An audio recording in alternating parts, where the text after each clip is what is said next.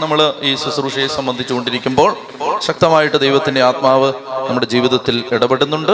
നമുക്ക് വിശ്വാസത്തോടെ കർത്താവിന്റെ വചനം ശ്രദ്ധിക്കാം. ഇന്ന് ലേവ്യരുടെ പുസ്തകം വളരെ വേഗത്തിൽ ഒന്ന് തീർക്കാവുന്ന അത്രയും തീർക്കണമെന്ന് ഞാൻ വിചാരിക്കുകയാണ്.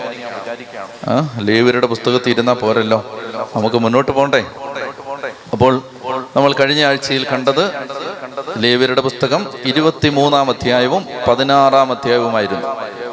പാപപരിഹാര ദിനത്തെ പറ്റി നമ്മൾ മനസ്സിലാക്കി. പാപപരിഹാര ദിനം കഴിഞ്ഞു. ഇനി പതിനേഴ് മുതലുള്ള അധ്യായങ്ങളാണ്. പതിനേഴ് പതിനെട്ട് പത്തൊൻപത് ഇരുപത് ഇരുപത്തൊന്ന് ഇരുപത്തിരണ്ട് ഇരുപത്തിനാല് ഇരുപത്തഞ്ച് അങ്ങനെ അങ്ങ് പോകാൻ പോവുകയാണ് വളരെ വേഗത്തിൽ ഓടാൻ പോവുകയാണ്. വേഗത്തിൽ ഓടുകയാണ് നമ്മൾ. പതിനേഴ് മുതലുള്ള അധ്യായങ്ങൾ.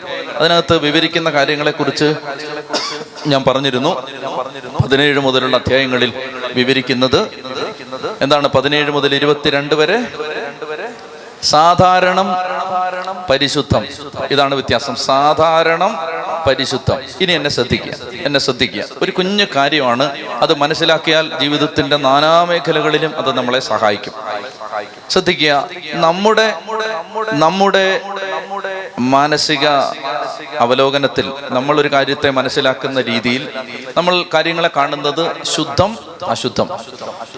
നല്ലത് മോശം. Good bad. Holy unholy clean unclean ഇങ്ങനെയാണ് നമ്മൾ യാഥാർത്ഥ്യത്തെ കാണുന്നത്. ഇപ്പൊ ഇത് വാച്ചാണ് ഇത് വാച്ചാണ് അപ്പോ ഇതിനെ നമുക്ക് ഒന്നുകിൽ ഇത് നല്ലത് അല്ലെങ്കിൽ കൊള്ളരുതാത്തത്. ഈ രണ്ട് ഡിസ്റ്റിങ്ഷനെ നമ്മളെ സംബന്ധിച്ച് ഉള്ളൂ. നമ്മുടെ മുമ്പിൽ നല്ലത് മോശം. ഇങ്ങനെയാണ് നമ്മൾ സാധാരണ ചിന്തിക്കുന്നത്. ബൈബിൾ ചിന്തിക്കുന്നത് അങ്ങനല്ല. ബൈബിളിന്റെ ചിന്തയനുസരിച്ച് അശുദ്ധം സാധാരണം പരിശുദ്ധം. മനസ്സിലായോ? നമ്മൾ നമ്മുടെ ചിന്ത എന്താണ്? അശുദ്ധം വിശുദ്ധം. ഇപ്പോ ഒരു ഒരു പാപി ഒരു പാപി അപ്പൊ പാപി. അശുദ്ധനാണ്. ഇനി പാപി മാനസാന്തരപ്പെട്ടു അപ്പൊ പാപി വിശുദ്ധനായി. നമ്മൾ ഇങ്ങനെ ചിന്തിക്കുന്നുള്ളൂ. ബൈബിൾ എന്നാൽ ഹെബ്രായ മനസ്സ്. ബൈബിൾ എഴുതപ്പെട്ട പഴയ നിയമം എഴുതപ്പെട്ട യേശു ജീവിച്ചിരുന്ന ഒരു കാര്യം നിങ്ങൾ മനസ്സിലാക്കണം. യേശു യഹൂദനാണ് കേട്ടോ. യേശു അന്നും യഹൂദനാണ് ഇന്നും യഹൂദനാണ്. വ്യത്യാസം യേശു മലയാളിയൊന്നും അല്ല യേശുവിന്റെ ഫ്രെയിം യേശു ചിന്തിക്കുന്നത് സാധാ അശുദ്ധം സാധാരണം വിശുദ്ധം. ഞാൻ ഒരു ഉദാഹരണം പറയുമ്പോൾ ഇത് നിങ്ങൾക്ക് വ്യക്തമാവും. മുംബൈയിലെ റെഡ് സ്ട്രീറ്റിൽ ചുവന്ന തെരുവിൽ ഒരു പാപം പാപത്തിലേക്ക് നയിക്കുന്ന ഒരു ഗണികയായിട്ട് ഒരു പ്രോസ്റ്റിറ്റ്യൂട്ടായിട്ട് ജീവിച്ചിരുന്ന ഒരു സ്ത്രീ ഒരു പെൺകുട്ടി. അപ്പോൾ ബോംബെയിലെ റെഡ് സ്ട്രീറ്റിൽ മുംബൈയിലെ ചുവന്ന തെരുവിലെ ഒരു ഗണിക ഒരു പ്രോസ്റ്റിറ്റ്യൂട്ട് അത് അപ്പൊ അവളെ സമൂഹം കാണുന്നത് അവൾ അശുദ്ധയാണ്. ഓക്കെ സമൂഹം. അവൾ അശുദ്ധയാണ്. അൺഹോളി അൺക്ലീൻ അവൾ എന്ത് ചെയ്തു? അവൾ മാനസാന്തരപ്പെട്ടു. ആ ജോലി ഉപേക്ഷിച്ചു. സാധാരണ ജോലികൾ ചെയ്ത് ജീവിക്കാൻ തുടങ്ങി. അപ്പോൾ അവൾ ആരായി? സാധാരണ. ഒരു നോർമൽ ഹ്യൂമൻ ബീങ് ഇന്നലെ വരെ അവൾ അശുദ്ധയായിരുന്നു. ഇന്നവൾ കോമൺ ആണ്. സാധാരണ ഓർഡിനറി ഇനി നിങ്ങൾ ശ്രദ്ധിക്കണം ഈ പെൺകുട്ടി കൽക്കട്ടയിലെ മദർ തെരേസയുടെ അടുത്ത് എന്നിട്ട് പറഞ്ഞു എനിക്ക് ഒരു സിസ്റ്റർ ആയ കൊള്ളാം. കേരളത്തിലെ ഏതെങ്കിലും കോൺവെന്റ് ഇവിടെ എടുക്കുവോ? എടുക്കില്ല. മദർ തെരേസ അവളോട് പറഞ്ഞു നിന്നെ ഞാൻ എടുക്കുകയാണ്. അങ്ങനെ മുംബൈയിലെ റെഡ് സ്ട്രീറ്റിൽ പത്ത് വർഷം പ്രോസ്റ്റിറ്റ്യൂട്ട് ആയിരുന്ന ഒരു പെൺകുട്ടി മാനസാന്തരപ്പെട്ട് സാധാരണ ജീവിതം നയിച്ചിരുന്ന കോമൺ ആയിട്ട് മാറിയ ഈ പെൺകുട്ടി അവൾ തന്നെ തന്നെ യേശുക്രിസ്തുവിന്റെ മണവാട്ടിയായി പ്രതിഷ്ഠിച്ചപ്പോൾ അവൾ ഹോളിയായിട്ട് മാറി. See division unclean common holy അശുദ്ധം സാധാരണം പരിശുദ്ധം. സാധാരണ എന്ന് പറഞ്ഞപ്പോൾ അത് അശുദ്ധമാണെന്ന് വരുന്നില്ല. സാധാരണ മനസ്സിലാക്കാൻ വേണ്ടി അശുദ്ധം വിശുദ്ധം പരിശുദ്ധം എന്ന് പറഞ്ഞു. അശുദ്ധം വിശുദ്ധം പരിശുദ്ധം പറഞ്ഞേ ഹാലേലുയാ. ഇത് മനസ്സിലാവുന്നുണ്ടോ? അശുദ്ധം വിശുദ്ധം പരിശുദ്ധം. റുമേനിയയിൽ റുമേനിയ റുമേനിയയിൽ വിപ്ലവം പൊട്ടിപ്പുറപ്പെട്ടതിന്റെ കാരണം എന്തെന്നറിയാമോ? റുമേനിയൻ റവല്യൂഷന്റെ ഒരു പ്രധാനപ്പെട്ട കാരണം അമേരിക്കയിൽ നിന്ന് ഇഷ്ടം പോലെ ബൈബിൾ റൊമേനിയയിലേക്ക് അവർ കയറ്റി അയച്ചിരുന്നു പതിനായിരക്കണക്കിന് ബൈബിൾ ലക്ഷക്കണക്കിന് ബൈബിൾ റൊമേനിയയിലേക്ക് അമേരിക്കയിലെ സുവിശേഷകർ കയറ്റിവിട്ടിരുന്നു.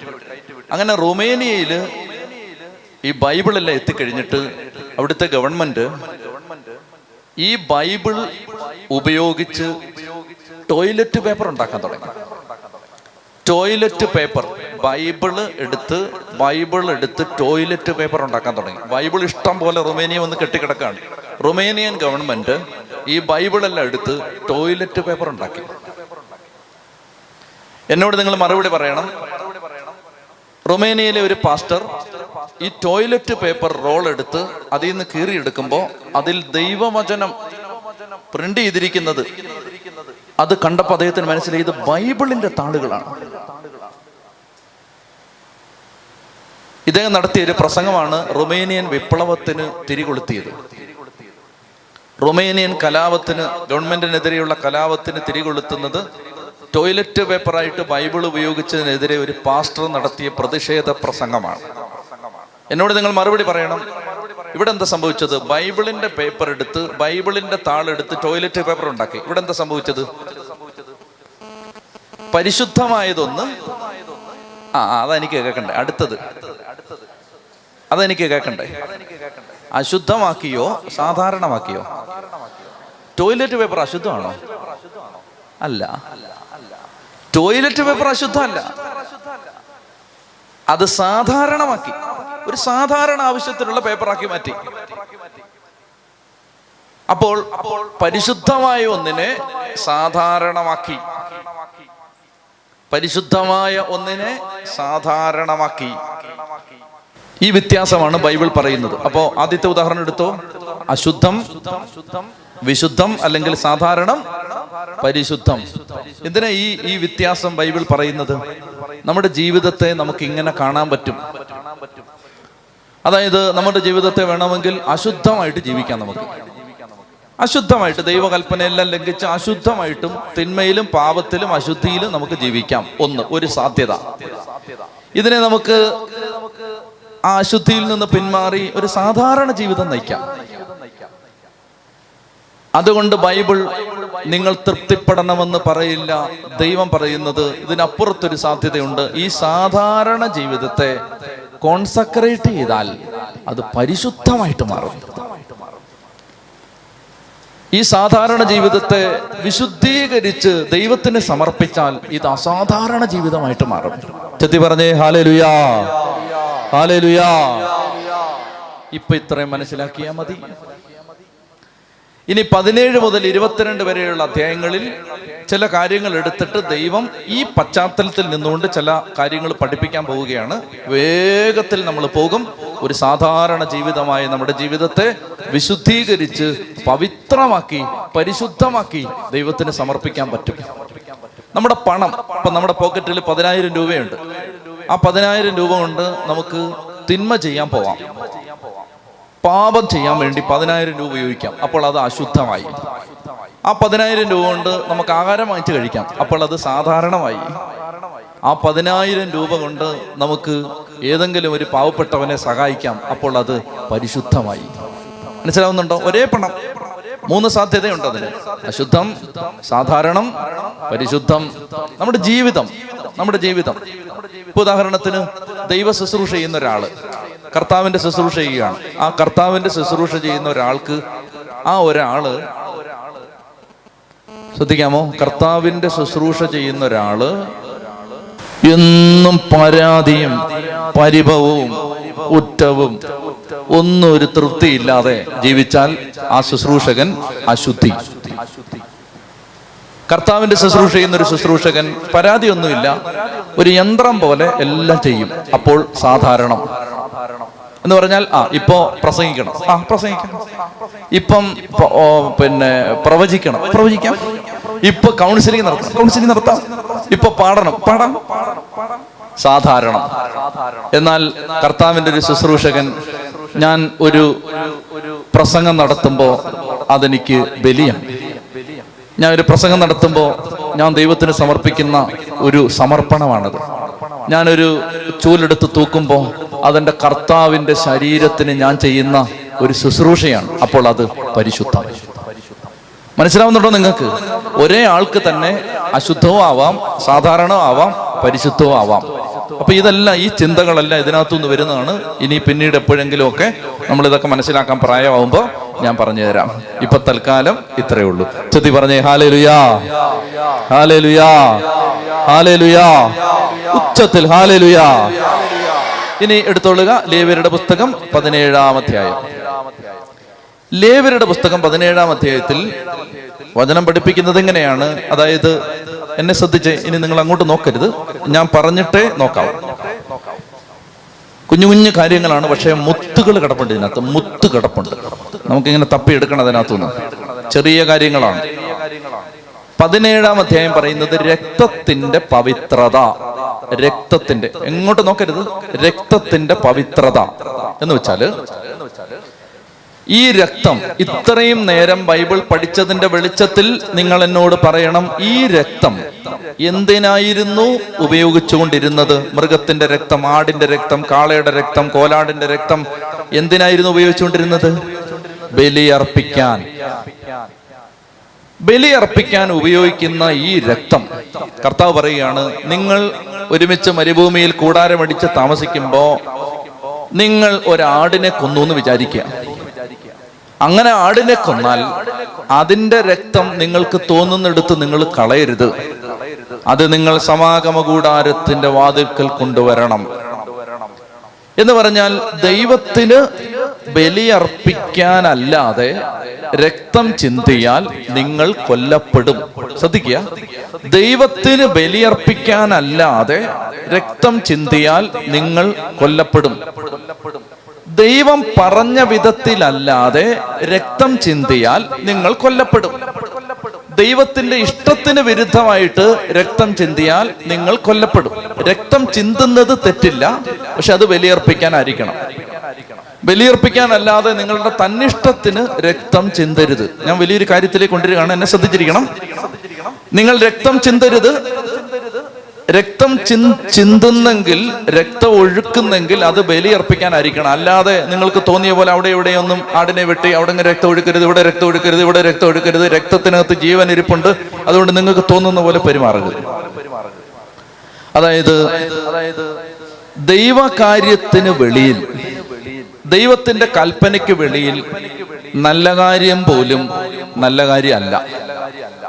ശ്രദ്ധിക്കുക നമ്മളൊരു കാര്യത്തിലേക്ക് വരികയാണെങ്കിൽ പതിനെട്ടാം അധ്യായം മനസ്സിലാവണമെങ്കിൽ ഈ പതിനേഴാം അധ്യായം മനസ്സിലാവണം. നന്നായിട്ട് ശ്രദ്ധിച്ചിരിക്കുക. ഇത് നിങ്ങൾക്കെല്ലാം പിടികിട്ടും. പിടികിട്ടും. രക്തം ചിന്തം എന്തിന്? ബലിയർപ്പിക്കാൻ. എന്നാൽ നിങ്ങൾ ബലിയർപ്പിക്കാനല്ലാതെ നിങ്ങളുടെ വീടിന്റെ മുറ്റത്ത് രക്തം ചിന്തരുത്.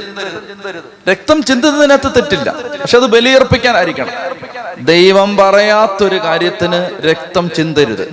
എന്താണ് അതിന്റെ പ്രിൻസിപ്പിൾ ദൈവത്തിന്റെ കൽപ്പനയ്ക്ക് വെളിയിൽ എന്ത് നല്ല കാര്യം ചെയ്താലും അത് നല്ല കാര്യം ആവണമെന്നില്ല ദൈവത്തിന്റെ നിയമത്തിന് വെളിയിൽ എന്ത് നല്ല കാര്യം ചെയ്താലും അത് നല്ല കാര്യം ആകണമെന്നില്ല. ഉദാഹരണത്തിന് ഉദാഹരണത്തിന് പതിനെട്ടാം അധ്യായം ഇനി പറയാൻ പോകുന്നത് ലൈംഗികതയെ കുറിച്ചാണ് സെക്ഷുവാലിറ്റി അത് നല്ലതാണ്. അത് തെറ്റാണെന്ന് ഒരിക്കലും തിരുസഭ ബൈബിൾ ക്രിസ്തീയത പഠിപ്പിക്കുന്നില്ല. ചില ആളുകൾക്ക് ഒരു ചിന്തയുണ്ട് ഇപ്പൊ ഉദാഹരണത്തിന് സന്യസ്തര് ബ്രഹ്മചര്യം പാലിക്കുന്നവര് വൈദികര് സന്യാസികൾ സന്യാസിനിമാര് വിവാഹം കഴിക്കാത്തത് ലൈംഗികത തെറ്റായതുകൊണ്ടാണ് അത് മോശമായതുകൊണ്ടാണ് എന്ന് ചിന്തിക്കുന്ന ആളുകൾ ഒത്തിരി പേരുണ്ട്. കുടുംബജീവിതം അഴുക്കായതുകൊണ്ടാണ് ദാമ്പത്യ ബന്ധം അഴുക്കായതുകൊണ്ടാണ് അത് അശുദ്ധമായതുകൊണ്ടാണ് അതുകൊണ്ടാണ് ഇവർ കല്യാണം കഴിക്കാത്തത് അല്ല. ശ്രദ്ധിക്കാമോ? ഞാൻ പറഞ്ഞുതരാം. അല്ല. അത് അശുദ്ധമായതുകൊണ്ടല്ല മറിച്ച് ലോകത്തിലെ ലോകത്തിലെ ഏറ്റവും ശക്തമായ വിശപ്പ് ഭക്ഷണത്തിന് വേണ്ടിയുള്ള വിശപ്പല്ല. ജഡത്തിന്റെ വിശപ്പാണ്. ലോകത്തിലെ ഏറ്റവും ശക്തമായ വിശപ്പ് ആഹാരത്തിന്റെ വിശപ്പല്ല. ജഡത്തിന്റെ വിശപ്പാണ്. അതായത് ജഡിക സുഖത്തിന് വേണ്ടിയുള്ള വിശപ്പാണ്. അത് നല്ലതായതുകൊണ്ടാണ് ദൈവം അത് മനുഷ്യ ശരീരത്തിൽ വെച്ചിരിക്കുന്നത്. അത് മോശമല്ല. അതൊരു നല്ല കാര്യമാണ്. ശരീരത്തിന്റെ ദാമ്പത്യ സന്തോഷങ്ങൾ നല്ല കാര്യമാണ്. അത് മോശമായതുകൊണ്ടല്ല ദൈവം അത് ശരീരത്തിൽ ആ കപ്പാസിറ്റി വെച്ചിരിക്കുന്നത് എന്താണ് ഈ ബ്രഹ്മചാരി ചെയ്യുന്നത്? ദാമ്പത്യ ജീവിതം വേണ്ടാന്ന് വെക്കുന്ന ഒരു വ്യക്തി എന്താണ് ചെയ്യുന്നത്? തന്റെ ശരീരത്തിലെ ഏറ്റവും ശക്തമായ വിശപ്പ്. തന്റെ ആത്മമണവാടനോടുള്ള സ്നേഹത്തെ പ്രതി മാറ്റിവെക്കുകയാണ് കൊടുക്കുമ്പോ നല്ലത് കൊടുക്കണ്ടേ? കൊടുക്കുമ്പോ നല്ലത് കൊടുക്കണ്ടേ? പന്നതും പന്നലും മോശവും ചീത്തയായതും കൊള്ളാത്തതും സാധാരണമായതും കൊടുക്കാൻ പറ്റുന്നതും കൊടുത്താൽ അത് അതൊന്നും സമർപ്പണമല്ല. കൊടുക്കുമ്പോൾ ഏറ്റവും നല്ലത് കൊടുക്കണം. അപ്പൊ അതുകൊണ്ട് ബ്രഹ്മചാരി കർത്താവിനോട് പറയുകയാണ് കർത്താവ് എന്റെ ശരീരത്തിലെ ഏറ്റവും ശക്തമായ ക്രേവിംഗ് ആണ് സെക്ഷുവൽ ഡിസയർ അത് ഞാൻ നിനക്ക് തരികയാണ്. ചുറ്റി പറഞ്ഞേ ഹാലേ ലുയാ ഹാലേ ലുയാ അത് ഞാൻ നിനക്ക് തരുകയാണ്.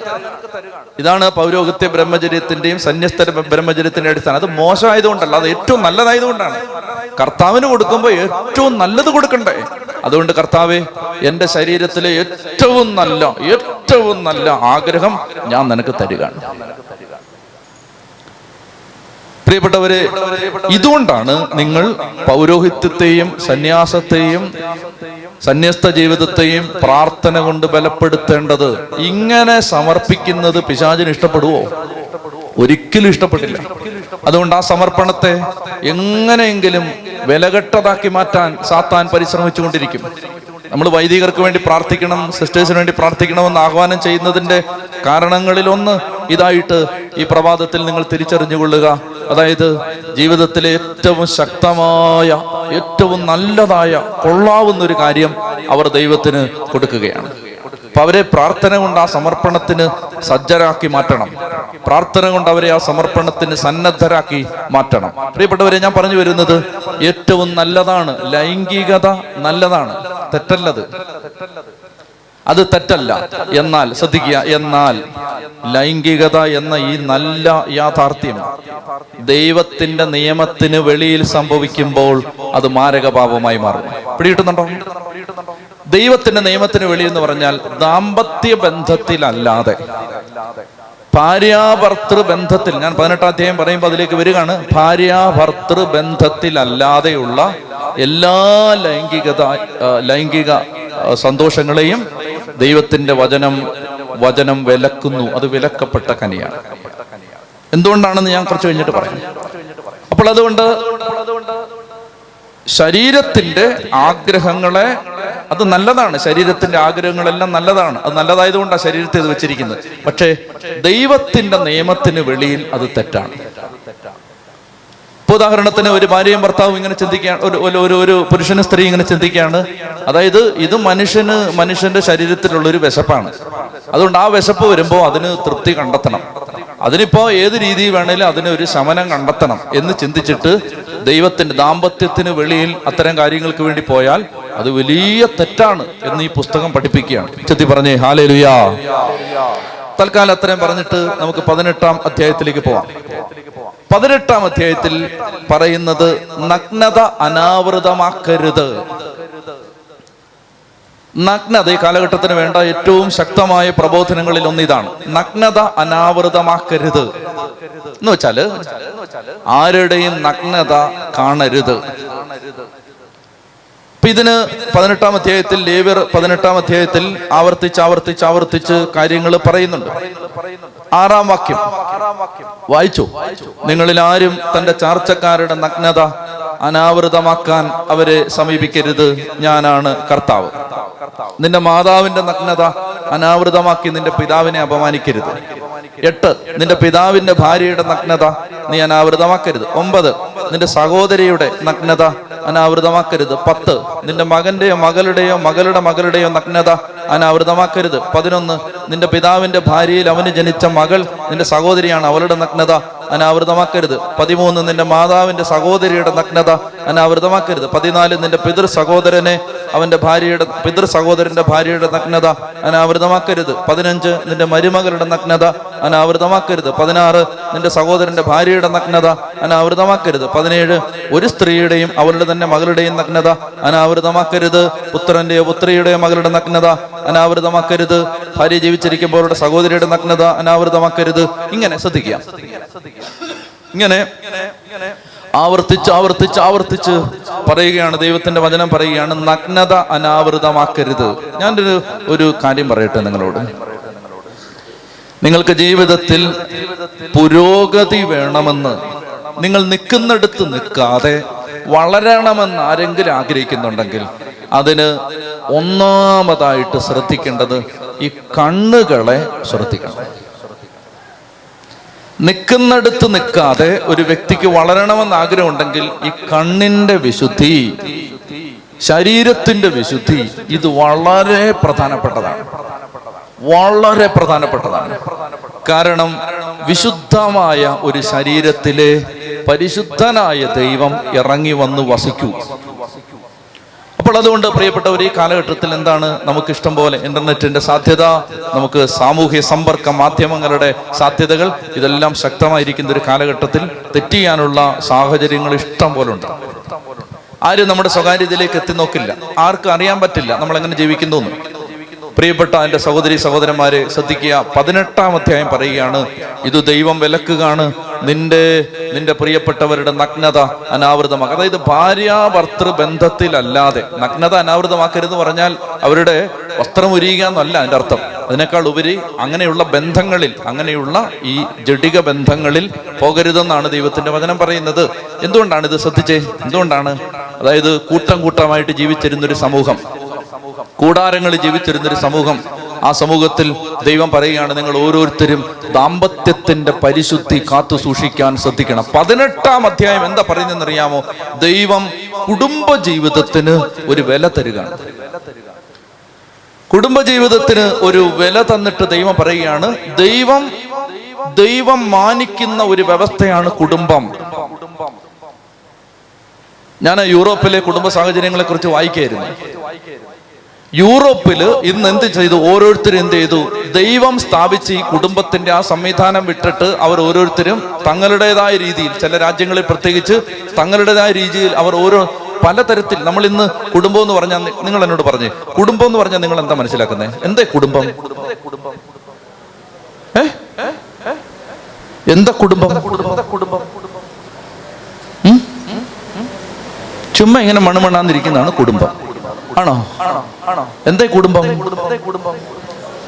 ഏ?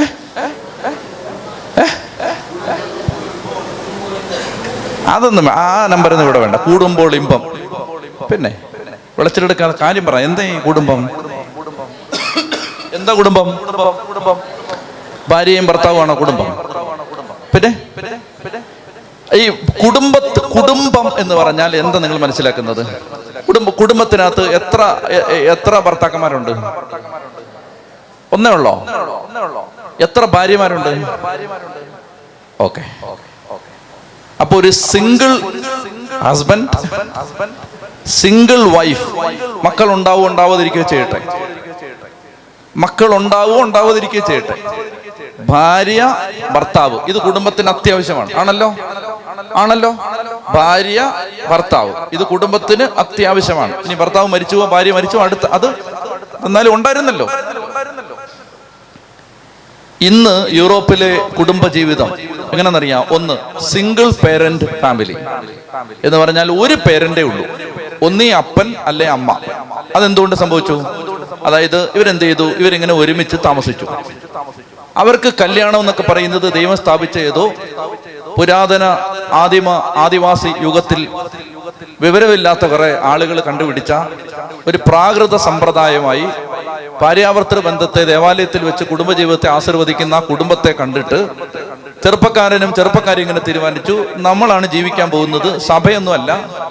അച്ഛന്മാരും കന്യാസ്ത്രീകളൊന്നുമല്ല നമ്മളെ ജീവിക്കാൻ സഹായിക്കാൻ പോകുന്നത്.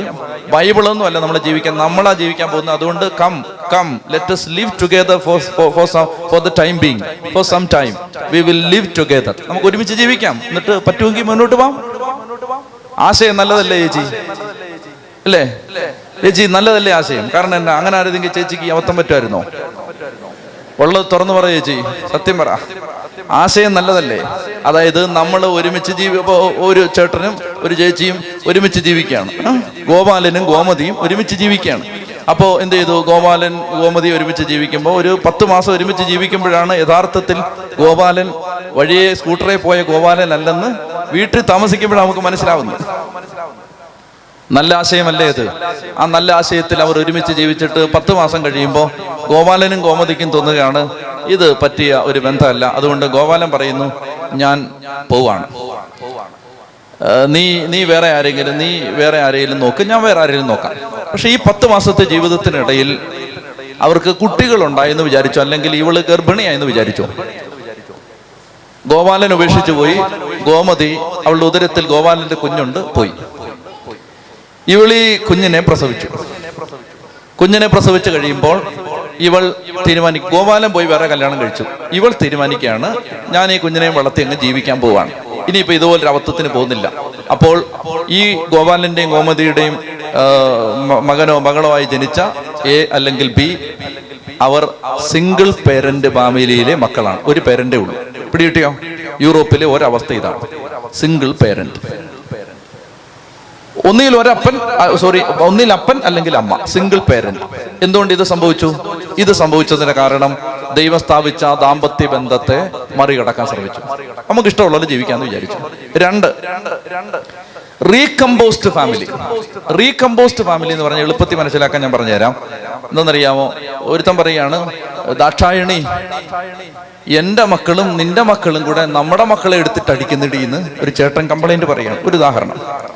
ദാക്ഷായണി നിന്റെ മക്കളും എന്റെ മക്കളും കൂടെ നമ്മുടെ മക്കളെ എടുത്തിട്ടിരിക്കുന്നു എന്ന് പറഞ്ഞാൽ എന്താ കാര്യം? അതായത് മിസ്റ്റർ ഗോപാലനും മിസ്റ്റർ ഗോമതിക്കും ഓൾറെഡി ഒരു കല്യാണം കഴിഞ്ഞു. അപ്പൊ അതിനകത്ത് ഇവർക്ക് ഈ രണ്ട് പിള്ളേര് വീതമുണ്ട് ഗോപാലനും രണ്ട് പിള്ളേരുണ്ട്. ഗോമതിക്കും രണ്ട് പിള്ളേരുണ്ട്. അപ്പോ ഗോപാലന് വേറൊരു ഭാര്യ ഉണ്ടായിരുന്നു. ഗോമതിക്ക് വേറൊരു ഭർത്താവ് ഉണ്ടായിരുന്നു. ആ ഭാര്യയെ ഗോപാലൻ ഉപേക്ഷിച്ചു ഭർത്താവിനെ ഗോമതി ഉപേക്ഷിച്ചു. എന്നിട്ട് ഇവർ രണ്ടുപേരും കൂടെ വേറൊരു ഫാമിലി കമ്പോസ് ചെയ്തു. അപ്പോൾ ഇവർക്ക് ഓൾറെഡി രണ്ട് മക്കൾ ഗോപാലന് രണ്ട് മക്കളുണ്ട് ഗോമതിക്ക് രണ്ട് മക്കളുണ്ട്. ഇനി ഇവരുടെ ദാമ്പത്യത്തിൽ വേറെ രണ്ട് മക്കളോട് ഉണ്ടായി. സംഭവം എന്താണ്? ഇപ്പോഴത്തെ പ്രശ്നം എന്താണ്? ഗോപാലന്റെ രണ്ട് മക്കളും ഗോമതിയുടെ നേരത്തെയുള്ള രണ്ട് മക്കളും ഗോപാലന്റെ നേരത്തെയുള്ള രണ്ട് മക്കളും കൂടി ഗോപാലന്റെയും ഗോമതിയുടെ മക്കളെ ഇടിച്ചുകൊണ്ടിരിക്കുക മനസ്സിലാവുന്നുണ്ടോ? ഇത് റീകമ്പോസ്റ്റ് ഫാമിലിയാണ് എന്ന് പറഞ്ഞാൽ ഈ ഒരു ഇത് ആദ്യത്തെ കുടുംബമല്ല ഇത്. ഇത് പിന്നീട് ഒരു ഓരോ സാഹചര്യം അനുസരിച്ച് കുടുംബങ്ങൾ രൂപപ്പെടും അങ്ങനെ ഒരു ഒരു കോൺസെപ്റ്റ് ഉണ്ട്. പിന്നെന്താന്ന് വെച്ചാൽ ലിവിങ് ടുഗെദർ ഉണ്ട്. അതായത് കല്യാണമൊന്നും വേണ്ട. കല്യാണമൊന്നും വേണ്ട. വട്ടപ്പാറ ബസ് സ്റ്റോപ്പിൽ നിൽക്കുമ്പോൾ ഗോപാലൻ ഗോമതിയെ കണ്ടു. കല്യാണത്തിനൊക്കെ എന്നാ ചെലവാണ്. യൂറോപ്പിലെ ഇംഗ്ലണ്ടിലെ ചെന്നപ്പോൾ അവിടുത്തെ അച്ഛന്മാർ പറഞ്ഞ ഇതാണ് പലരും കല്യാണം കഴിക്കാത്തതിന്റെ കാരണം കല്യാണത്തിന് ഭയങ്കര ചെലവാണ്. അതുകൊണ്ട് അവർ വിചാരിച്ചെന്തിനാ ഈ എല്ലാം മുടക്കുന്നത്? നമുക്ക് എന്നാ ചെയ്യാം? നമുക്ക് അവിടെ അങ്ങ് താമസിക്കാം. അപ്പൊ ഗോപാലൻ വട്ടപ്പാറ ബസ് സ്റ്റോപ്പിൽ വെച്ച് ഗോമതിയെ കണ്ടുമുട്ടി. ഗോമതിയും ഗോപാലനോട് ഒരു ബസ് കാത്ത് കിഴക്കേക്കോട്ടയ്ക്ക് വന്നിക്കുകയാണ് തിരക്കുള്ള ബസ്സായിരുന്നു. അപ്പോ ഗോപാലനും ഗോമതിക്കും നിന്ന് വനേ പറ്റിയുള്ളൂ നിന്നൊക്കെ പോകുമ്പോൾ അങ്ങോട്ടും ഇങ്ങോട്ടും മുട്ടുകയും തട്ടുകയൊക്കെ ചെയ്യും. അങ്ങനെ മുട്ടുകയും തട്ടുകയും ചെയ്തതിനിടയിൽ ഗോപാലൻ ഗോമതിയോട് പേര് ചോദിച്ചു. ഗോമതി ഗോപാലനോട് പേര് ചോദിച്ചു. കൊള്ളാലോ ഗോപാലൻ നല്ല പേരാണല്ലോ. ഗോമതി നല്ല പേരാണല്ലോ എന്ന് വിചാരിച്ചിട്ട് കിഴക്കേക്കോട്ട ചെന്നപ്പോൾ അവർ കല്യാണം കഴിച്ച് അവിടെ ഒരു മുറി എടുത്ത് താമസിക്കാൻ തുടങ്ങി. ഇതിന്റെ പേരാണ് ലിവിങ് ടുഗെദർ മനസ്സിലാവുന്നുണ്ടോ ഇത്? ഇത് ഇഷ്ടം പോലെ ഇന്ത്യയിലെ നഗരങ്ങളിൽ ഇപ്പോൾ ഇത് ഇഷ്ടം പോലെ ഉണ്ട്. ഇഷ്ടം പോലെ ഉണ്ട്. എനിക്കറിയാം ചില മാതാപിതാക്കൾ അവരുടെ മക്കളുടെ കാര്യം പറഞ്ഞ പല അനുഭവങ്ങളും എന്റെ മനസ്സിൽ കിടപ്പുണ്ട്. ലിവിങ് ടുഗെദർ എന്ന് പറഞ്ഞാൽ ഈ വിവാഹം എന്ന കൂതാശയെ അവർക്ക് താല്പര്യമില്ല. സഭ ദാമ്പത്യ ബന്ധത്തിലേക്ക് അനുഗ്രഹിച്ച് പ്രവേശിപ്പിക്കുന്ന ഒരു കുടുംബം ഒരു യൂണിറ്റ് ആണ്. അതിനകത്ത് അവർ പറയുന്നത് ഞങ്ങളല്ലേ ജീവിക്കാൻ പോകും ഞങ്ങൾ ഒരുമിച്ച് അങ്ങ് ജീവിക്കാൻ പോവാണ്. ഇതൊരു സോഷ്യൽ കോൺട്രാക്ട് ഇതൊരു സാമൂഹിക കരാർ. ഞങ്ങൾ അതിനകത്ത് ഏർപ്പെട്ടോളാം. ഞങ്ങൾ അങ്ങ് ജീവിച്ചോളാം. നിങ്ങൾ നിങ്ങളുടെ കാര്യം നോക്കിക്കൊള്ളുക. ശ്രദ്ധിക്കുക. ഇങ്ങനെയുണ്ട് യൂറോപ്പിലെ കുടുംബങ്ങൾ. പ്രത്യേകിച്ച് ഇന്ത്യയിൽ ഈ കാര്യം ഇഷ്ടംപോലെ വരുന്നുണ്ട്. ഇതൊന്നും തെറ്റല്ലെന്ന് നിയമങ്ങൾ പാസ്സാക്കപ്പെടുന്നുണ്ട് ഇനി ഇതിനേക്കാളൊക്കെ ഭീകരമായ മറ്റൊരവസ്ഥ. ബൈബിൾ കുടുംബത്തെ സഭയുടെ പ്രബോധനം കുടുംബത്തെ നിർവചിക്കുന്നത് എങ്ങനെയാണ്? ഒരു പുരുഷനും സ്ത്രീയും സ്നേഹത്തിൽ ഒന്നാവുന്ന ഒരു ദൈവിക പദ്ധതിയാണ് കുടുംബം. ഒരു പുരുഷനും സ്ത്രീയും. ഒരു കാര്യം കൂടെ ഞാൻ വ്യക്തതയ്ക്ക് വേണ്ടി പറഞ്ഞോട്ടെ? കുഞ്ഞുങ്ങൾ ഉണ്ടാവുക എന്നത് കുടുംബജീവിതത്തിന്റെ ഒന്നാമത്തെ ലക്ഷ്യമല്ല. കുടും തെറ്റിദ്ധരിക്കരുത്. എന്നാ ആ രക്ഷപ്പെട്ടു. രക്ഷപ്പെട്ടച്ചോ. ഐ എൽ ടി എസ് പാസ്സാവുന്നവരെ മക്കൾ വേണ്ടെന്ന് വിചാരിച്ചിരിക്കായിരുന്നു. രക്ഷപ്പെട്ടച്ചോ. അതല്ല ശ്രദ്ധിക്കണം. കുഞ്ഞുങ്ങൾ ഉണ്ടാവുക എന്നതല്ല ദാമ്പത്യത്തിന്റെ ഒന്നാമത്തെ ലക്ഷ്യം. മറിച്ച് ഭാര്യയും ഭർത്താവും ദൈവസ്നേഹത്തിൽ ഒന്നിക്കുക എന്നതാണ് കുടുംബത്തിന്റെ ഒന്നാമത്തെ ലക്ഷ്യം. ആ ലക്ഷ്യത്തിൽ നിന്ന് ജനിക്കുന്നതാണ് മക്കൾ. പോട്ടെ ഇപ്പൊ വിശദീകരിക്കാൻ സമയമില്ല. ശ്രദ്ധിച്ചിരിക്കാമോ? കുടുംബം എന്ന് പറയുന്നത് സഭ പറയുന്നു ദൈവം പറയുന്നു ഒരു പുരുഷനും സ്ത്രീയും ചേരുന്നതാണ് കുടുംബം. യൂറോപ്പിലെ കുടുംബം നാലാമത്തെ ടൈപ്പ് കുടുംബത്തിന്റെ പ്രത്യേകത ആണും ആണും ചേർന്ന് കുടുംബം പെണ്ണും പെണ്ണും ചേർന്ന് കുടുംബം. ഇതും ഇന്ത്യയിലേക്ക് വന്നു തുടങ്ങിയിട്ടുണ്ട്. പ്രിയപ്പെട്ട മക്കളെ ഇതൊക്കെ ഞാൻ എന്തിനാ പറയുന്നത്? ലേവരുടെ പുസ്തകം പതിനെട്ടാം അധ്യായത്തിൽ ആവർത്തിച്ച് ആവർത്തിച്ച് ആവർത്തിച്ച് ദൈവം പറയുകയാണ് നീയും നിന്റെ ഭാര്യയും മാത്രമാണ്. നീയും നിന്റെ ഭാര്യയും നിന്റെ മക്കളും മാത്രമാണ് കുടുംബം. ആ ദാമ്പത്യത്തിനകത്ത് മാത്രം നടക്കേണ്ട ചില കാര്യങ്ങളുണ്ട്. അത് വെളിയിലേക്ക് പോകാൻ പാടില്ല. കുടുംബം തകരും. ഒരുമിച്ച് ജീവിക്കുന്ന കൂടാരങ്ങൾ അടിച്ച് ഒരുമിച്ച് ജീവിച്ചുകൊണ്ടിരുന്ന ഒരു ജനത. ആ ജനത അപ്പൊ പറയാണ് നിന്റെ അപ്പന്റെ നിന്റെ നിന്റെ സഹോദരന്റെ ഭാര്യയുടെ നഗ്നത അനാവൃതമാക്കരുതെന്ന് പറഞ്ഞാൽ അത് വേറെ കുടുംബമാണ്. അങ്ങോട്ട് തിരിഞ്ഞു നോക്കാൻ പാടില്ല. നിന്റെ പിന്നെ സഹോദരിയുടെ നഗ്നത അനാവൃതമാക്കരുത് അല്ലെങ്കിൽ നിന്റെ സഹോദരിയുടെ മകന്റെ മകളുടെ നഗ്നത ഇതൊക്കെ എന്ന് പറഞ്ഞാൽ ശ്രദ്ധിക്കണം. ഓരോരുത്തരും അവരവരുടെ കുടുംബത്തെ ശ്രദ്ധിക്കണം. കുടുംബത്തിന്റെ ഭദ്രത ശ്രദ്ധിക്കണം. വേറൊരാളുടെ കുടുംബത്തിലേക്ക് കയറി ഇടപെടാൻ പാടില്ല. അവരുടെ കുടുംബം വിലപ്പെട്ടതാണ്. ഇതാണ് പതിനെട്ടാം അധ്യായത്തിന്റെ ഉള്ളടക്കം. എഴുന്നേറ്റേ. ശക്തിയോടെ സ്തുതിക്കട്ടെ. കുടുംബങ്ങളെ സമർപ്പിക്ക്. എല്ലാ കുടുംബ ജീവിതങ്ങളെയും സമർപ്പിച്ച് സ്തുതിക്കട്ടെ. അതിനെ തുറന്ന് സ്തുതിക്കട്ടെ. അതിനെ തുറന്ന് സ്തുതിക്കട്ടെ. യേശുവേ നന്ദി നന്ദി നന്ദി നന്ദി. സ്തുതിക്കുന്ന കർത്താവേ ഈശോയെ ആരാധിക്കുന്നു സ്തുതിക്കുന്നു നന്ദി പറയുന്നു. കർത്താവേ നന്ദി പറയുന്നു സ്തുതിക്കുന്നു ആരാധിക്കുന്നു. ഈശോയെ സ്തുതിക്കുന്നു ആരാധിക്കുന്നു ആരാധിക്കുന്നു. കർത്താവേ നന്ദി പറയുന്നു സ്തുതിക്കുന്നു ആരാധിക്കുന്നു സ്തുതിക്കുന്നു. ഹാലലു ഹാലലു ഹാലലു ഹാലലു നന്ദി നന്ദി നന്ദി നന്ദി നന്ദി നന്ദി നന്ദി വിളിച്ച ഈശോയെ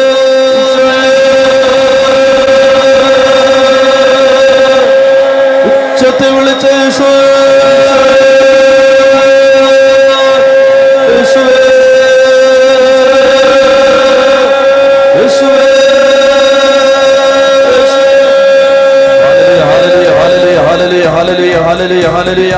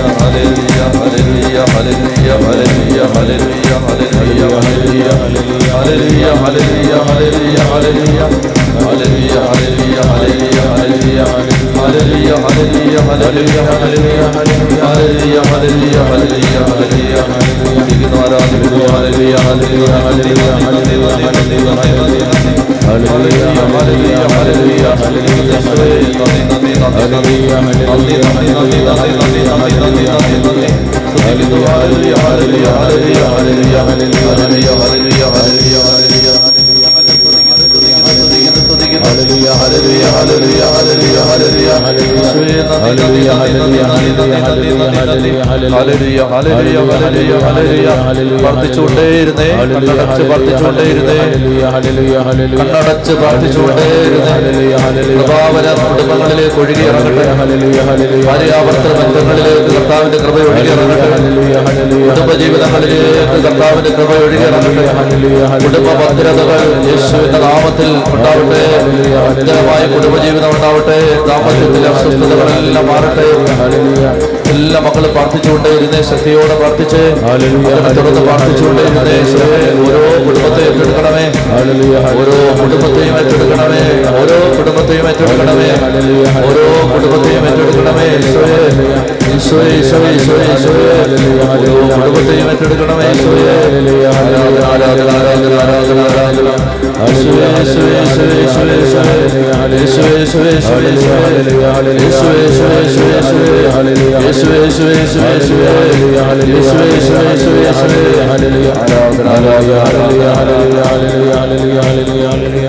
ചുറ്റി പറഞ്ഞേ hallelujah hallelujah hallelujah hallelujah hallelujah hallelujah hallelujah സ്വസ്ഥമായിട്ടിരുന്നേ.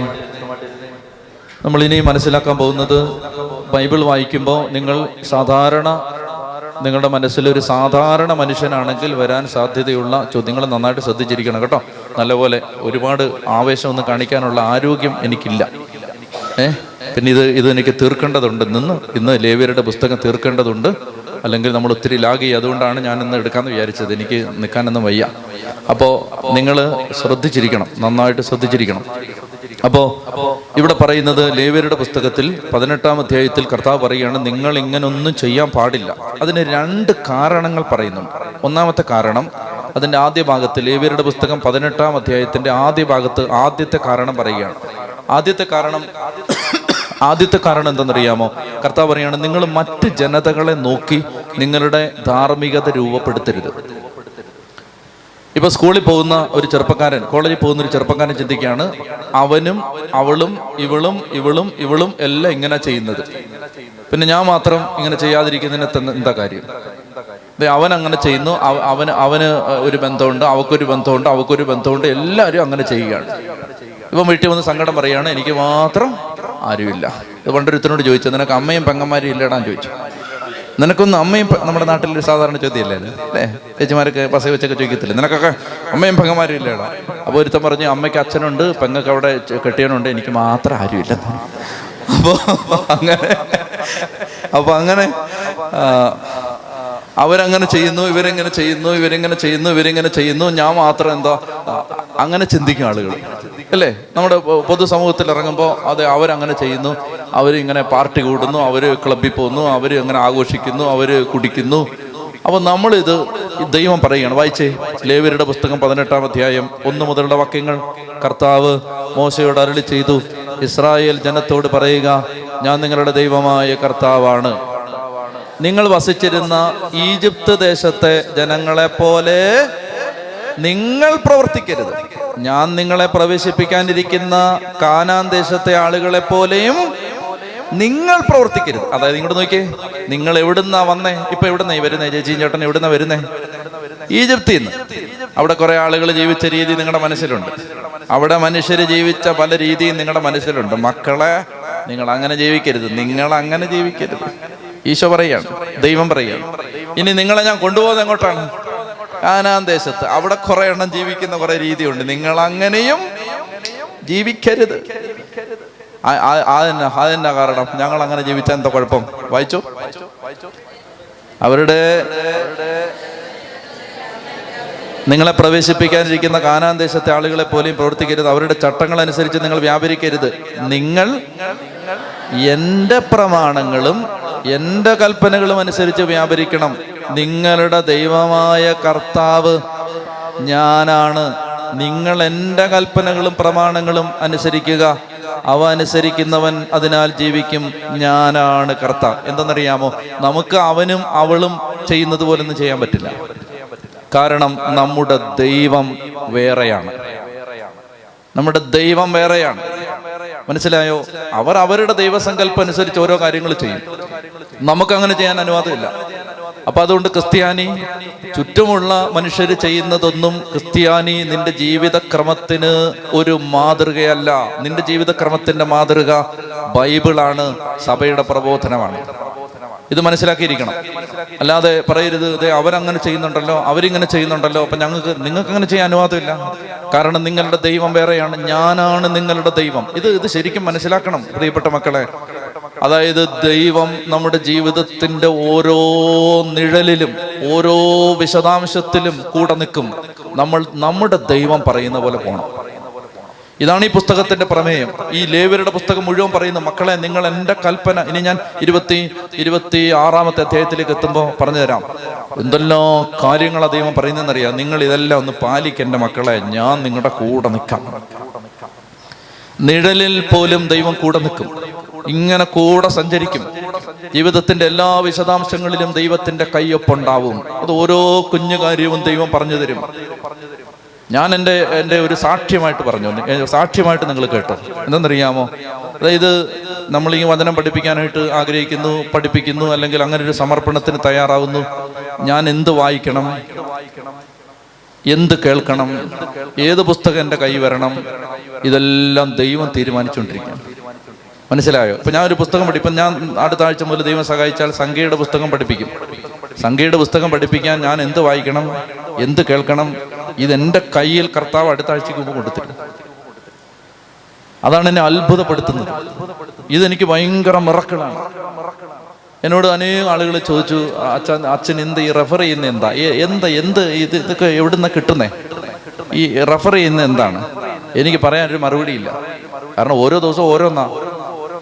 അത് ആരെങ്കിലും കൊണ്ട് തരികയാണ് ഇങ്ങനെ ബൈബിൾ ഫീസ്റ്റുകളെ കുറിച്ച് ഞാൻ പറഞ്ഞില്ലേ? എനിക്ക് ഒരു ദിവസം ഒരു കത്ത് വന്നു. ആ കത്തിനകത്ത് ബൈബിളിനകത്തെ തിരുനാളുകളെ കുറിച്ചുള്ള ഒരു സാധനം. അതൊരാൾ ഇവിടെ ആരാ? അറിയാൻ പാടില്ല. ഞാൻ അയച്ചു തരികയാണ്.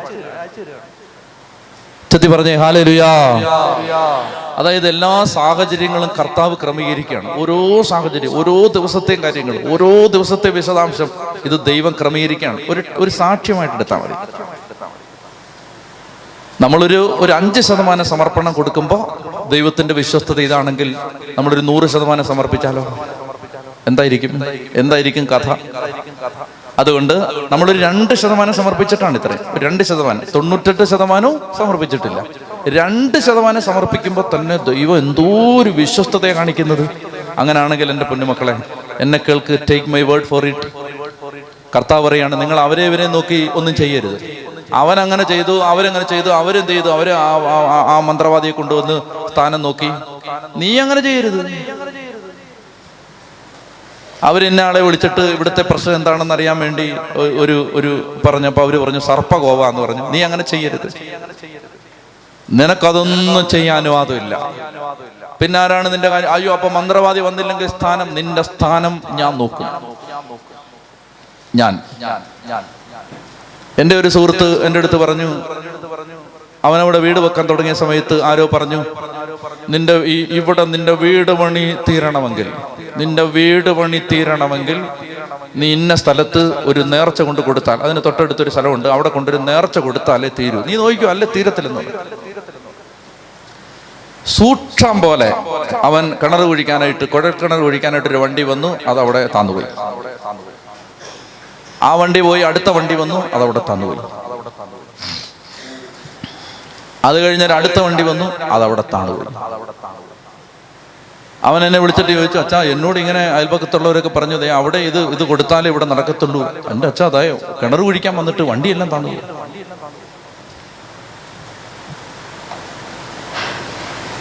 ഞാൻ ചോദിച്ചു നിനക്കെന്ത് തോന്നുന്നു? നിന്റെ നിലപാട് എന്താണ് അവൻ പറഞ്ഞു കിണർ കുഴിച്ചില്ലേലും ഇവിടെ വീട് വെച്ചില്ലേലും അവിടെ കൊണ്ടുപോയി ഒന്നും കൊടുത്തിട്ട് ഇനി വീടും കിണറും ഒന്നും വേണ്ട. ഞാൻ പറഞ്ഞു എന്നാ പിന്നെ അങ്ങനെ പറയുന്ന ഒരുത്തിന് ഇനി എളുപ്പമുണ്ട്. ഇനിയിപ്പോ എളുപ്പമുണ്ട്. അല്ലാതെ അങ്ങനെ ഇവൻ പറയാന്ന് വെച്ചോ ഇവൻ പറയാന്ന് വെച്ചോ. എന്നാ പിന്നെ അങ്ങ് കൊടുത്തേക്കാച്ചാ കിണർ കുഴിക്കാം. എന്ന് പറഞ്ഞാൽ പിന്നെ നമുക്ക് ഇവനോട് ഒന്നും പറഞ്ഞിട്ട് കാര്യമില്ല. പിന്നെ അവനോട് തർക്കിക്കാൻ നിന്നിട്ട് കാര്യമില്ല. എന്നാൽ അവൻ പറയാണ് കിണർ കുഴിച്ചില്ലേലും വേണ്ടില്ല വീട് വെച്ചില്ലേലും വേണ്ടില്ല. അവിടെ കൊണ്ടൊന്നും കൊടുത്തിട്ടിനി ഇതൊന്നും വേണ്ടെന്ന് ഞാൻ പറഞ്ഞു നീയേ നീ അങ്ങോട്ട് ചെന്നിട്ടേ. നീ ആ മണ്ണിൽ ചവിട്ടി നിന്നിട്ട് നീ പറയണ കർത്താവേ ഈ മണ്ണ് നിന്റേതാണ്. യേശുവേ ഈ മണ്ണ് നിന്റേതാണ് ഈ മണ്ണ് നിന്റേതാണ്. എനിക്കിവിടെ വീട് വെക്കണം. എന്നിട്ടൊരു മൂന്ന് നന്മ നിറഞ്ഞ നന്മ നിറഞ്ഞ മറിയും ചൊല്ലിയിട്ട് മാതാവിന് അങ്ങ് കൊടുക്കാൻ പറഞ്ഞു സ്ഥലത്തെ. ആരും പോയൊന്നുമില്ല കേട്ടോ. വെഞ്ചരിക്കാൻ പ്രവർത്തിക്കാനൊന്നും ആരും പോയൊന്നുമില്ല. അവൻ തന്നെ അവിടെ നിന്നിട്ട് മൂന്ന് നന്മ നിറഞ്ഞ മറിയും ചൊല്ലിയിട്ട് എന്റെ മാതാവേ ഈ സ്ഥലം ഞാൻ നിനക്ക് തരാന്ന് പറഞ്ഞു. പൈസയൊന്നും ത- നിന്റെ നിന്ന് വാങ്ങിക്കാതെ ഫ്രീ ആയിട്ട് തരികയാണ്. നീ എടുത്തണം പറഞ്ഞു.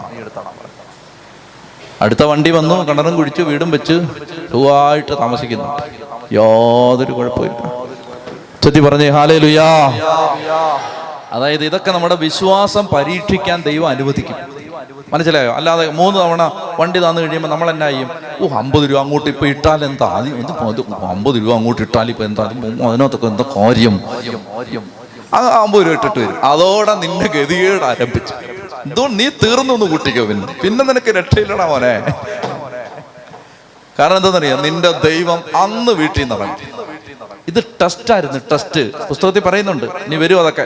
എന്താണെന്നറിയാമോ നിങ്ങളെ അത്ഭുതപ്പെടുത്തുന്ന തരത്തിൽ ചിലർ അടയാളങ്ങളും അത്ഭുതങ്ങളും പ്രവർത്തിച്ചാൽ പോലും നിങ്ങൾ മന്ത്രവാദികളുടെ പുറകെ പോരുത്. കർത്താവ് നേരത്തെ പറയാണ് അതായത് ഇവർ ചിലപ്പോൾ ചില കാര്യങ്ങളൊക്കെ കാണിച്ചു തരും. എന്നാൽ പോലും പോരുത് ദൈവമായ കർത്താവ് നിന്നെ പരീക്ഷിക്കുന്നതിനും നിന്റെ ഹൃദയം അറിയുന്നതിനും വേണ്ടിയിട്ടാണ് അത് അനുവദിച്ചിരിക്കുന്നത്. മനസ്സിലായോ? ഇതൊക്കെ ടെസ്റ്റാണ് ടെസ്റ്റ് മൂന്ന് വണ്ടി താന്ന് കഴിയുമ്പോൾ നീ കൊണ്ട് അമ്പത് രൂപ ഇടുമെന്ന് കർത്താവിന് നോക്കണം. എന്നാ പിന്നെ ആരും അറിയാതെ. ഞാൻ സ്വർഗസ്ഥനായ പിതാവ് ചൊല്ലിയിട്ടായിട്ടേ എവിടാ എവിടാ? എന്റെ അച്ഛൻ ഞാൻ ഞാൻ ഈശോയെ അച്ഛൻ നമസ്കരിച്ചേ. ശ്രദ്ധിക്കണം തെറ്റിദ്ധരിക്കുകയൊന്നും ചെയ്യരുത്. ആരെയും നിന്ദിക്കുകയും പരിഹസിക്കുകയൊന്നും ചെയ്യണ്ട. പക്ഷേ ഇതൊക്കെ പരീക്ഷണങ്ങൾ വരും. ഇപ്പൊ ഇത് കർത്താവ് പറയാണ് നീ അവരവരും ചെയ്യുന്ന കണ്ടിട്ടൊന്നും ചെയ്യരുത്. മറിച്ച് നിന്റെ ദൈവമായ കർത്താവ് ഞാനാണ്. ഞാനാടാ പൊന്നെ നിന്നെ കൊണ്ടുവന്നിരിക്കുന്നത്. അതുകൊണ്ട് നിന്റെ കാര്യം ഞാൻ നോക്കിക്കൊള്ളാം എന്റെ കൽപ്പന നീ പാലിക്കണം. രണ്ടാമത്തെ കാരണം. നിങ്ങൾക്ക് ബൈബിൾ വായിക്കുമ്പോൾ ഇങ്ങോട്ട് നോക്കി ബൈബിൾ വായിക്കുമ്പോൾ നിങ്ങൾക്ക് തോന്നിയിട്ടുണ്ടോ? ദൈവം എന്നാ അക്രമമായി കാണിച്ചേ കാനാൻ ദേശത്തെ ആളുകൾ മാനം മര്യാദയ്ക്ക് ആ നാട്ടിൽ താമസിച്ചിരുന്നപ്പോൾ എവിടുന്നെങ്ങാണ്ട് ഒരു ജനതയെ വിളിച്ചോണ്ട് വന്നിട്ട് ഇവന്മാരെ എല്ലാം അവിടുന്ന് ഓടിച്ചിട്ട് അവരെ കൊണ്ടുവന്ന് ഇവിടെ താമസിപ്പിക്കുക. ഇതിനകത്തൊരു അനീതി ഇല്ലേ? നിങ്ങൾക്ക് അങ്ങനെ തോന്നിയിട്ടുണ്ടോ? തോന്നിയിട്ടില്ല. ആ നിങ്ങൾ ഭക്തരാണല്ലോ അതുകൊണ്ട് നിങ്ങൾക്ക് തോന്നാൻ സാധ്യതയില്ല. എനിക്ക് തോന്നിയിട്ടുണ്ട്. ഞാൻ ഭക്തനല്ലാത്തത് കൊണ്ട് എനിക്ക് തോന്നിയിട്ടുണ്ട്. ദൈവമേ എന്നെ അന്യായമായിരുന്നു കാര്യമൊക്കെ ശരിയാണ്. ബോധവും വെളിവുള്ള ഒരുത്തൻ തിരിച്ചു ചോദിച്ചാൽ മറുപടി പറയണ്ടേ? അവൻ ചോദിക്കുകയാണ് അച്ഛ ഇത് അന്യായമല്ലേ അച്ഛ? അതായത് എവിടുന്നും കൊണ്ട് ഒരു ജനതയെ അവിടുന്ന് വലിച്ച് കൊണ്ട് ഇതുമാർക്കാണ് ഇങ്ങോട്ട് വരാൻ മനസ്സുമില്ല. എന്നാലും ചോദിക്കി അവർക്ക് അവിടെ ഇറച്ചി തിന്ന് അവിടെ അടിയും കൊണ്ട് കിടക്കാനാണ് ഇഷ്ടം. അതുങ്ങളെ പിടിച്ച് വലിച്ച് തല്ലി ഇടിച്ച് അതും ഇതും ചെയ്ത് എല്ലാം ചെയ്ത് അവിടെ കൊണ്ടുവന്ന് ഇവിടെ കൊണ്ടുവന്ന് ഈ ദേശത്ത് കൊണ്ടുവന്ന് താമസിപ്പിച്ചിട്ട് ഇവിടെ ഉള്ളതിനെ എല്ലാം അടിച്ചോടിച്ചിരിക്കുന്നു. അപ്പൊ അങ്ങനെ ഒരു ചോദ്യം നിങ്ങളുടെ മനസ്സിൽ വന്നിട്ടുണ്ടെങ്കിൽ അതിന്റെ ഉത്തരമാണ് വായിച്ചോളുക ഈ അശുദ്ധികളെ കുറിച്ചെല്ലാം പ്രതിപാദിച്ചിട്ട് ദൈവം പറയുകയാണ് ഇരുപത്തിനാല് മുതൽ ലേവിയർ പതിനെട്ട് ഇരുപത്തിനാല് മുതൽ. വായിച്ചേ. ഇവയിൽ ഒന്നുകൊണ്ടും നിങ്ങൾ അശുദ്ധരാകരുത്. ഞാൻ നിങ്ങളുടെ മുൻപിൽ നിന്ന് അകറ്റിക്കളയുന്ന ജനതകൾ ഇവ മൂലം തങ്ങളെ തന്നെ അശുദ്ധരാക്കിയിരിക്കുന്നു. ആ ദേശവും അശുദ്ധമായിരിക്കുന്നു. അതിന്റെ അകൃത്യത്തിന് ഞാൻ അതിനെ ശിക്ഷിക്കും. ഞാൻ അത് അതിലെ നിവാസികളെ പുറന്തള്ളും പുറന്തള്ളും. ഇരുപത്തേഴ് വായിച്ചേ. നിങ്ങൾക്ക് മുമ്പ് ഈ നാട്ടിൽ വസിച്ചിരുന്നവർ ഈ വിധം മ്ലേച്ഛതകൾ കൊണ്ട് നാട് മലിനമാക്കി.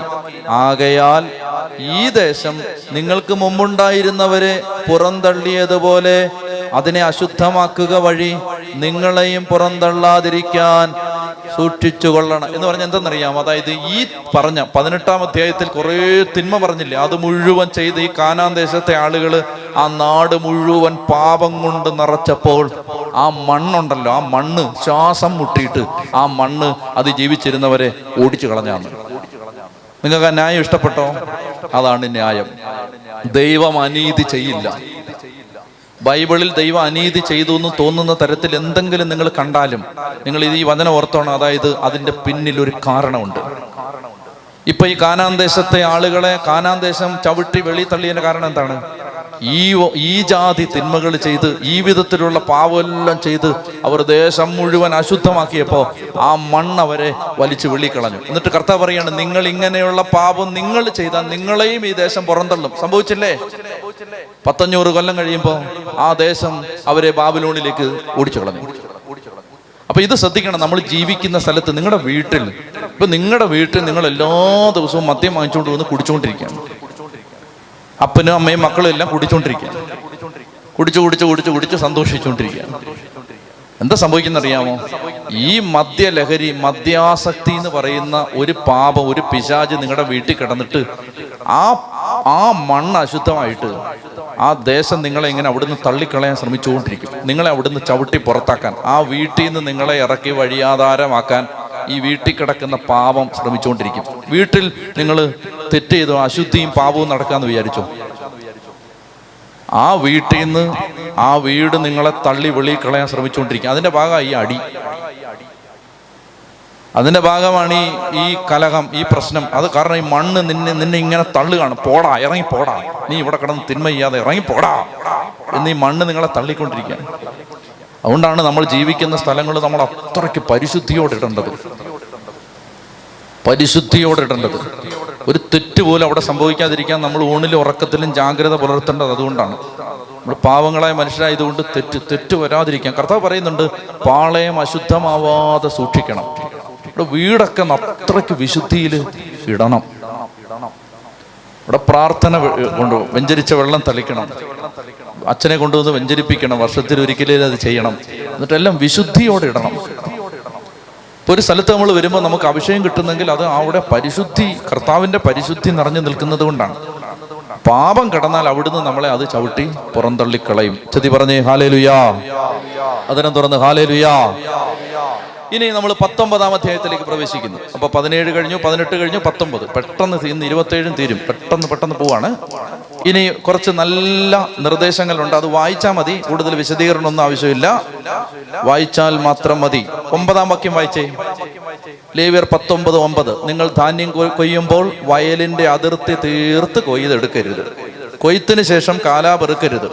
മുന്തിരിത്തോട്ടത്തിലെ ഫലങ്ങളും തീർത്ത് പറിക്കരുത്. വീണ് കിടക്കുന്ന പഴം പെറുക്കിയടിക്കും ഈ ആർത്തി മൂത്തട്ടെ അതായത് അരിക് മുഴുവൻ തീർത്ത് പിഞ്ചിയതും പൊട്ടും പാകമാകാത്ത എല്ലാം തീർത്ത് പറിച്ചുകൊണ്ട് പോകരുത് മുന്തിരിപ്പഴം പറിക്കുമ്പോഴേ എല്ലാം ഒന്നും പറിക്കരുത് കുറച്ചവിടെ ഇട്ടേക്കണം. ഇനി നിലത്ത് വീണത് ആർത്തി മൂത്തിട്ട് ഇവിടെ താണ്ടാ താഴെ പോയടാ എന്ന് പറഞ്ഞിട്ട് വാരരുത്. എന്താ കാരണം? അതെല്ലാം ആ നാട്ടിലെ അഗതികൾക്കും പാവങ്ങൾക്കും പരദേശികൾക്കും വേണ്ടി മാറ്റിവെക്കണം. എന്ന് പറഞ്ഞാൽ നമ്മുടെ അധ്വാനത്തിന്റെ ഒരു പങ്ക് പാവപ്പെട്ടവന് വേണ്ടി മാറ്റിവെക്കണം. നല്ലൊരു നിർദ്ദേശമാണ്. ദൈവം തന്റെ ജനത്തോട് പറയുകയാണ്. അതായത് എടാ നിങ്ങൾ മുഴുവൻ കൊയ്തുകൊണ്ട് പോകല്ലേ? കുറച്ചവിടെ ഇട്ടേര്. ഇല്ലാത്തവും വന്ന് കൊയ്തെടുക്കട്ട്. കാലാ പറക്കരുത് എന്ന് പറഞ്ഞാൽ കൊയ്ത് പോകുമ്പോൾ കുറെ കറ്റയൊക്കെ താഴെ വീഴത്തില്ലേ? അതെല്ലാം നുള്ളി പറക്കി മൊത്തം പറക്കിയിടറാ കളയരുതറാ എന്നൊന്നും പറഞ്ഞ് മൊത്തം പറക്കി എടുത്തുകൊണ്ട് പോകരുത് അതെല്ലാം അവിടെ ഇട്ടിരിക്കണം. കാരണം പാവപ്പെട്ടവൻ വന്ന് എടുത്തുകൊണ്ട് പോട്ടെ. മുന്തിരിപ്പഴം പറിക്കുമ്പോൾ അത് എല്ലാം പറിച്ച് കളയരുത്. കുറച്ചവിടെ കിടക്കട്ടെ. എന്നിട്ട് നിലത്ത് വീഴുന്നത് നിലത്ത് പോയെന്ന് പറഞ്ഞ് വാരാൻ നിൽക്കരുത് അതവിടെ കിടക്കട്ടെ. പാവപ്പെട്ടവനും പരദേശിയും പാവമൊക്കെ അതെടുത്ത് ഭക്ഷിച്ചോട്ടെ. അടുത്തത് പറയുന്നത് പതിമൂന്നാമത്തെ വാക്യം വായിച്ചേ. ലേവർ പത്തൊമ്പത് പതിമൂന്ന്.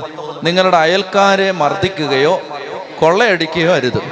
കൂലിക്കാരന് വേതനം നൽകാൻ പിറ്റേന്ന് രാവിലെ വരെ ആ ജോലി ചെയ്തിട്ട് നീ നാളെ വാ മറ്റന്നാൾ വാ അതിന്റെ നാൾ വാ എന്ന് പറയരുത്. കൂലിക്കാരന് വേതനം നൽകാൻ പിറ്റേ ദിവസം രാവിലെ വരെ കാത്തിരിക്കരുത്. അടുത്തത് നല്ലൊരു വചനമാണ്. പതിനാലാമത്തെ ചെകിടരെ ശപിക്കുകയോ കുരുടന്റെ വഴിയിൽ തടസ്സം വെക്കുകയോ അരുത്. എന്ന് പറഞ്ഞാൽ എന്നാ ചെകിടനെ ശപിക്കുക. ചെവി കേൾക്കാത്തൊരുത്തൻ അവന്റെ പുറകെ നിന്നിട്ട് എന്ന് വിളിക്കരുത്. അപ്പൊ നമ്മൾ പറയുന്ന ന്യായം എന്താണ്? അവന് കേൾക്കത്തില്ലല്ലോ. നമ്മൾ പറയുന്ന അവന് കേൾക്കുവോ? ഇല്ലല്ലോ. ചെകിടന്റെ പുറകെ പോയി നിന്നിട്ട് ചെവി കേൾക്കാത്തന്റെ പുറകെ പോയി നിന്നിട്ട് പൊട്ടാ എന്ന് വിളിച്ച് അവൻ കേൾക്കുവോ? കേൾക്കില്ല. അപ്പൊ നമ്മുടെ ന്യായം എന്താണ്? അവൻ കേൾക്കുന്നില്ലല്ലോ. നമ്മുടെ ന്യായം അതല്ലേ? അവൻ കേട്ടില്ലല്ലോ. കർത്താവ് പറയാണ് എടാ അവന് ചെവി കേൾക്കത്തില്ല അവന്റെ ബലഹീനതയെ ചൂഷണം ചെയ്യരുത്. മനസ്സിലായോ? അവൻ അറിവില്ല. ബംഗാളി. അവൻ അറിവില്ല. അവന്റെ ബലഹീനതയെ ചൂഷണം ചെയ്യരുത്. മനസ്സിലായോ? അതാണ്. പിന്നെ അടുത്തത് അടുത്ത അടുത്തത് നല്ല വചനമാണ്. കുരുടന്റെ വഴിയിൽ തടസ്സം വെക്കരുത്. അതായത് കണ്ണുമുട്ട ഇങ്ങനെ തപ്പി തപ്പി പോകുമ്പോൾ ഒരു കസേര കൊണ്ടുവന്ന് ഫ്രണ്ടി വെക്കരുത്. അവൻ തട്ടി വീഴും. മനസ്സിലായില്ലേ? കുരുടെ കണ്ണ് കാണാത്ത ഇങ്ങനെ നടന്നു പോകുന്ന സമയത്ത് പിന്നെ അവൻ ഇങ്ങനെ നടന്നു പോകുമ്പോൾ കുഴി കുഴി എന്ന് പറയരുത്. അവന് കാണത്തില്ല. അല്ലെങ്കിൽ വലിയ കുഴിയാണ് കൊക്കയാണ്. പൊക്കോടാ നേരെ പൊക്കോ ഹൈവേ ആണ് പൊക്കോടാ എന്ന് പറഞ്ഞാൽ അവൻ പോയി കുഴി വീഴും. ബലഹീ ബലഹീനതയെ പാവപ്പെട്ടവന്റെ ബലഹീനതയെ ചൂഷണം ചെയ്യരുത്. പരിഹാസം. പാവപ്പെട്ടവരെ പരിഹസിക്കരുത്. അവരുടെ ബലഹീനതയെ ചൂഷണം ചെയ്യരുത്. പോട്ടെ സമയമില്ലാത്തതുകൊണ്ട് ഓടിപ്പോവാം. പിന്നീട് പറയുന്നത് പതിനേഴാമത്തെ വാക്യം വായിച്ചേ. സഹോദരനെ ഹൃദയം കൊണ്ട് വെറുക്കരുത്. അയൽക്കാരനെ ശാസിക്കണം. അല്ലെങ്കിൽ അവൻ മൂലം നീ തെറ്റുകാരനാകും. നിന്റെ ജനത്തോട് പകയോ പ്രതികാരമോ പാടില്ല. നിന്നെപ്പോലെ നിന്റെ അയൽക്കാരനെയും സ്നേഹിക്കണം. ഇനി പിന്നെ താഴോട്ട് വരുമ്പോ ഇരുപത്തിമൂന്ന് വായിച്ചേ. നിങ്ങൾ ദേശത്ത് വന്ന് ഫലവൃക്ഷങ്ങൾ നട്ടുപിടിപ്പിക്കുമ്പോൾ മൂന്ന് വർഷത്തേക്ക് അവയുടെ ഫലങ്ങൾ വിലക്കപ്പെട്ടതായി കണക്കാക്കണം. അവ നിങ്ങൾ ഭക്ഷിക്കരുത്. നാലാം വർഷം കർത്താവിന്റെ സ്തുതിക്കായി സമർപ്പിക്കുന്നതിന് അവയുടെ ഫലമെല്ലാം പരിശുദ്ധമായിരിക്കും. അഞ്ചാം വർഷം അവയുടെ ഫലങ്ങൾ നിങ്ങൾക്ക് ഭക്ഷിക്കും. എന്ന് പറഞ്ഞാൽ ഒരു ചെടി നട്ടിട്ട് ചെടി നട്ടിട്ട് അതിന്റെ മച്ചുരുട്ടി വരെ വെയിറ്റ് ചെയ്യണം. എന്ന് പറഞ്ഞാൽ ഒരു ഒരു ഒരു ഒരു ഒരു മാവ് നട്ടു. ഉദാഹരണം. അപ്പൊ ഒരു കൊല്ലം കഴിഞ്ഞപ്പോൾ ഉദാഹരണം. ഒരു കൊല്ലം കഴിഞ്ഞപ്പോൾ അതിനകത്ത് മാങ്ങ ഉണ്ടാന്ന് വെച്ചോ?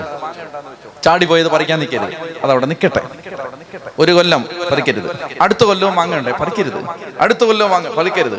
അത് അത് അത് അത് പാകമാവട്ടെ എന്ന് പറഞ്ഞാൽ മരം പാകമാവട്ടെ. അതങ്ങ് മച്ചുറാവുന്നതിന് മുമ്പ് അതിന്റെ ഫലമെല്ലാം പറിച്ചെടുക്കരുത്. അപ്പൊ ഇത് മക്കളെ വളർത്തുന്നതായിട്ട് ബന്ധപ്പെട്ട് നല്ലൊരു പാഠമാണത്. അതായത് പാകമാകാൻ സമയം കൊടുക്കണം. പാകമാകാൻ സമയം കൊടുക്കാതെ ഇങ്ങനെ ഉപദ്രവിച്ചുകൊണ്ടിരിക്കരുത്. ഉടങ്ങിട്ടിടാം നേരിടാം ശ്രദ്ധിച്ചിടാം ഇങ്ങോട്ട് നോക്കടാം പുസ്തകം വായിക്കണം ഇങ്ങോട്ട് എന്നൊക്കെ പറഞ്ഞിട്ട് അത് പാകമാവട്ടെ. മനസ്സിലാവുന്നില്ലേ? പാകമാവട്ടെ. ഇത് പാകമായിട്ടില്ല. അതിനെ പിടിച്ചു അങ്ങോട്ട് ഇങ്ങോട്ട് തിരിടാം ഇങ്ങോട്ട് തിരിടാം ഒരുപാട് ഞെരുക്കുമ്പോൾ വിഷമമൊന്നും വിചാരിക്കല്ലേ? അതായത് ഈ വിദേശത്തൊക്കെയുള്ള മാതാപിതാക്കൾ വിഷമമൊന്നും വിചാരിക്കല്ലേ? വെറുതെ മാതാപിതാക്കൾ നാട്ടിൽ മക്കളെ വിട്ട് പഠിപ്പിക്കും. ഞാൻ കോളേജിൽ പഠിപ്പിച്ചിരുന്ന സമയത്ത് എന്റെ ഏറ്റവും വലിയ ഒരു എക്സ്പീരിയൻസ് ഞാൻ പറയാം. അപ്പോൾ ഇവർ കൊണ്ടുവന്നിട്ട് വിദേശത്തു നിന്ന് പത്താം ക്ലാസ് വരെ പന്ത്രണ്ടാം ക്ലാസ് വരെ ഈ ഫ്ലാറ്റിൽ നിന്ന് അങ്ങോട്ടും ഇങ്ങോട്ടും വിടാതെ ഏട്ടം വല്ലം തിരിയാതെ ഇങ്ങോട്ടും ഇങ്ങോട്ടും മുഴ മുഴുവൻ ഇങ്ങനെ പറഞ്ഞ് അപ്പോൾ പിള്ളേർ ഭയങ്കര അച്ചടക്കമുള്ള അച്ചടക്ക കുതുകികളാണല്ല. കുതുകികളാണ്. അവരിങ്ങനെ ഭയങ്കര അച്ചടക്കമാണ്. ആദ്യത്തെ ദിവസം ഏവുമേ എന്നാ അച്ചടക്കമെന്നറിയാം രണ്ടാമത്തെ ദിവസം മുതൽ ആ സ്ഥാപനത്തിലെ ഏറ്റവും വലിയ അക്രമകാരികളും കാരണം ഇവന് സ്വാതന്ത്ര്യം കിട്ടി. ഇവക്ക് സ്വാതന്ത്ര്യം കിട്ടി. ദൈവമേ പോന്ന പോക്ക് കണ്ടാ നമ്മൾ പേടിച്ചു. അപ്പനമ്മയങ്ങ് പോയി. കുതുകികളെല്ലാം പെട്ടെന്ന് ഡെവലപ്ഡ് ആയി എന്ന് പറഞ്ഞാൽ ഇങ്ങനെ ഞെരുക്കി ഞെരുക്കി ഞെരുക്കി പിടിച്ചും ആട്ടിച്ചും ഞെരുക്കിയും ശ്വാസിച്ചും ഒക്കെ വളർത്തി വളർത്തി. അവസാനം എന്നാ പറ്റുമെന്ന് അറിയാമോ ഇത് ഒരു സ്വാതന്ത്ര്യം കിട്ടിക്കഴിയുമ്പോൾ പിന്നീട് മോശം. അതുകൊണ്ട് മച്യൂരിറ്റിക്ക് വേണ്ടി വെയിറ്റ് ചെയ്യും. ഓരോന്നിനും അത് പാകമായ ഒരു സമയമുണ്ട്. അതുവരെ എല്ലാം വെയിറ്റ് ചെയ്യും. ഞെരുക്കാതെ. അതായി പറയുന്നത്. മാവ് വെച്ചിട്ട് പിറ്റേ ദിവസം ഒരു മാങ്ങയുണ്ട്. അത് അബദ്ധത്തിന് കണ്ടുണ്ടായതാണ് അതറിയാതെ ഉണ്ടായതാണ്. അബദ്ധത്തിൽ അത് പിടിച്ച് പറിച്ചിട്ട് ചന്തയിൽ കൊണ്ടുപോയി വിൽക്കാൻ പോകണം അങ്ങനെ ചെയ്യരുത്. ഓക്കെ എല്ലാം നിങ്ങൾക്ക് മനസ്സിലാവുന്നുണ്ട്. ആ വായിച്ച ഇരുപത്തി ആറ് നിങ്ങൾ രക്തത്തോടു കൂടിയ മാംസം ഭക്ഷിക്കരുത്. ശകനം നോക്കുകയോ ആ ശകനം നോക്ക് ശകനം നോക്കുക എന്ന് പറഞ്ഞാൽ എന്നാ? രാവിലെ രാവിലെ ഇവിടെ വന്നു. ഇവിടെ വന്നപ്പം വെളുപ്പിനെ വന്നു ആറു മണിക്ക് വന്നു. വന്നപ്പം ദാണ്ടുള്ള വിൽസനച്ചൻ വരുന്നു.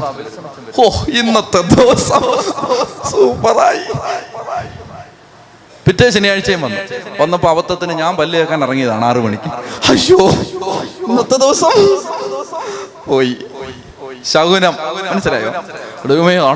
നാശം പിടിച്ചോണ്ട് ഒന്നാം തീയതി രാവിലെ കയറി വരുന്നുണ്ട്.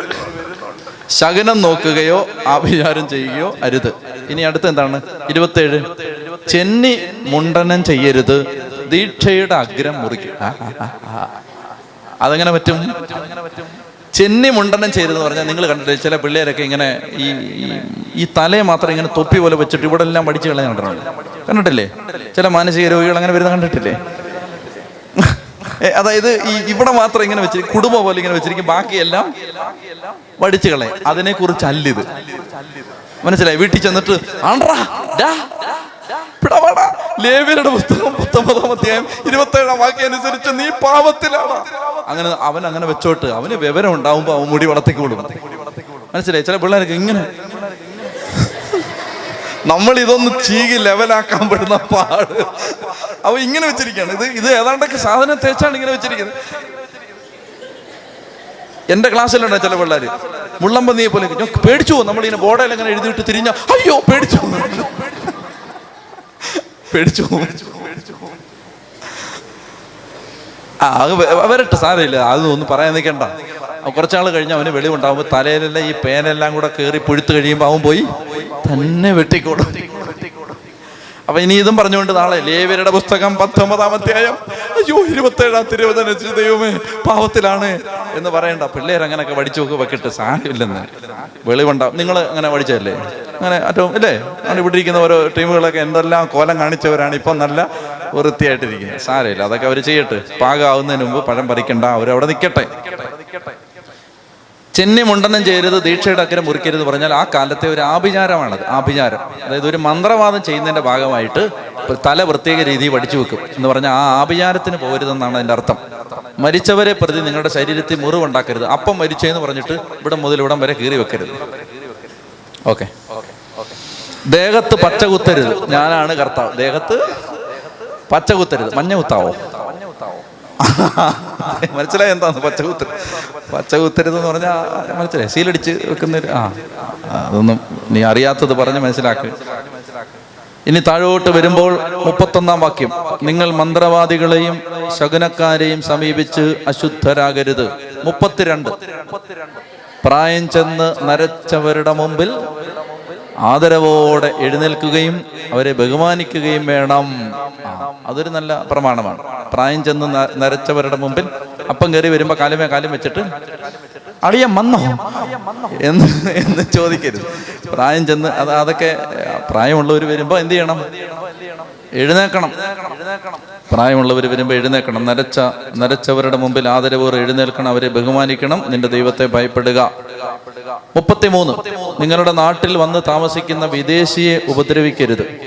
നിങ്ങളുടെ ഇടയിൽ വസിക്കുന്ന വിദേശിയെ നിങ്ങൾ സ്വദേശിയെ പോലെ കണക്കാക്കണം. ആരെയാ? ബംഗോളി. ബംഗോ ബംഗാളികളെ പീഡിപ്പിക്കരുത്. അതാണ് അതിന്റെ നാട്ടിൽ വന്ന് താമസിക്കുന്ന വിദേശിയില്ലേ അത്? നമ്മുടെ നാട്ടിൽ വന്ന് താമസിക്കുന്ന വിദേശിയാണ് ബംഗാളികൾ. അവരെ ഉപദ്രവിക്കരുത്. അവരെ ഞാൻ നോക്കിയ പെരുന്നാളിന് കൊടയും ലൈറ്റും എല്ലാം പിടിച്ചുകൊണ്ട് നടക്കുന്നു. ആര്? ബംഗാളികൾ. പ്രദർശനത്തിന്. പള്ളിക്കാരെല്ലാം സൈഡിൽ നിന്ന് കുറ്റം പറഞ്ഞുകൊണ്ടിരിക്കും ഓ ഇപ്രാവശ്യം ഒരു രസമില്ലെന്ന് സൈഡിൽ നിന്ന് പറയണം കൊടയും ലൈറ്റും എല്ലാം ആരാ പിടിക്കുന്നത് രൂപമൊക്കെ എഴുന്നള്ളിക്കുന്ന ആരെന്നറിയാം? ബംഗാളികൾ നൂറ് രൂപയും ബിരിയാണിയും. ബംഗാളി പദ നിങ്ങൾക്ക് വേണേൽ പറയണം. ഇവിടെ ഇഷ്ടം പോലെ ബംഗാൾ. നൂറ് രൂപയും ബിരിയാണിയും. ബംഗാളി പ്രദർശനത്തിന് വരും. പിന്നെ എന്നാളി പറഞ്ഞില്ലേ? അപ്പച്ചനെ ചാരിയിരിക്കാൻ വേണ്ടി ഒരു ബംഗാളി. അത് പറഞ്ഞില്ലേ? അതായത് ഒരു ബംഗാളിയെ കൊണ്ടുവന്ന് ഇരുത്തിയിരിക്കുകയാണ്. ബംഗാളിയുടെ ജോലി എന്ന് പറഞ്ഞാൽ ഇങ്ങനെ ഇരിക്കണം. അപ്പച്ചൻ എഴുന്നേറ്റ് ചാരി ഇരിക്കാൻ വേണ്ടി. ഫ്ലെക്സിബിൾ ആയിട്ട് ബംഗാളി അങ്ങോട്ട് തിരിയുമ്പോൾ ബംഗാളി ഇങ്ങനെ തിരിക്കണം ഇങ്ങോട്ട് ഇങ്ങനെ ചാരി ഇരിക്കാൻ വേണ്ടി. എന്നിട്ട് ഇവന് മുന്നൂറ് രൂപ കൊടുത്തു വൈകുന്നേരം. അപ്പൊ അവൻ പറഞ്ഞു എഴുന്നൂറ് രൂപയെന്ന് പറഞ്ഞു ഇവിടുത്തെ കൂലി. ഇവിടെ വെറുതെ ഇരിക്കുന്നതിന് മുന്നൂറ് രൂപ പോരെ എന്ന് പറഞ്ഞിട്ട് അവനെ ഇടിക്കുക. ബംഗാളി പരദേശിയെ ഉപദ്രവിക്കാൻ പാടില്ല. അപ്പൊ അങ്ങനെ ഇരു മുപ്പത്തഞ്ച് വായിച്ച മുപ്പത്തിയഞ്ചാം വാക്യം വിധിയിലും അളവിലും തൂക്കത്തിലും നിങ്ങൾ അനീതി കച്ചവടക്കാരൊക്കെ അത് അളവിലും തൂക്കത്തിലും ഒന്നും അനീതി കാണിക്കരുത്. ശരിയായ തുലാസും കട്ടിയും ഏവായും ഭിന്നും നിങ്ങൾക്കുണ്ടായിരിക്കണം. ഇനി ശ്രദ്ധിക്കുക ഞാൻ തീർക്കാൻ പോവാണിത്. ഇരുപതാമത്തെ അധ്യായം പറയുന്നത് ഈ നിയമങ്ങളെല്ലാം തെറ്റിച്ചാൽ പതിനഞ്ച് കാര്യങ്ങൾക്ക് വധശിക്ഷ. മനസ്സിലായോ അത് പറഞ്ഞ് നിങ്ങൾ ഇനി പേടിപ്പിക്കുന്നില്ല. പതിനഞ്ച് നിയമം തെറ്റിച്ചാൽ കൊല്ലണം. അവനെ കൊന്നേക്കണം അവനെ വെച്ചേക്കരുത്. പതിനഞ്ച് നിയമം തെറ്റിച്ചാൽ. അതാണ് പഴയ നിയമത്തിന്റെ നിയമമാണ്. പഴയ നിയമം.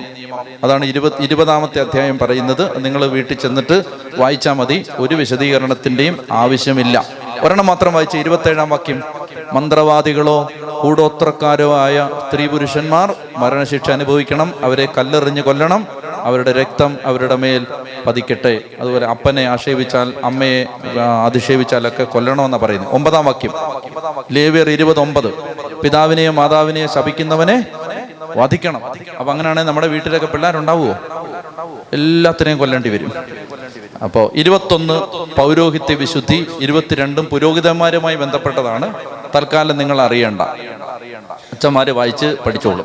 ഇരുപതും ഇരു- ഇരുപത്തൊന്ന് ഇരുപത്തിരണ്ടും. ഇരുപത്തിമൂന്ന് ഞാൻ പറഞ്ഞു തിരുനാളുകൾ. അത് കഴിഞ്ഞു. ഏഴ് തിരു ഏഴ് എട്ട് തിരുനാളുകൾ പറഞ്ഞു.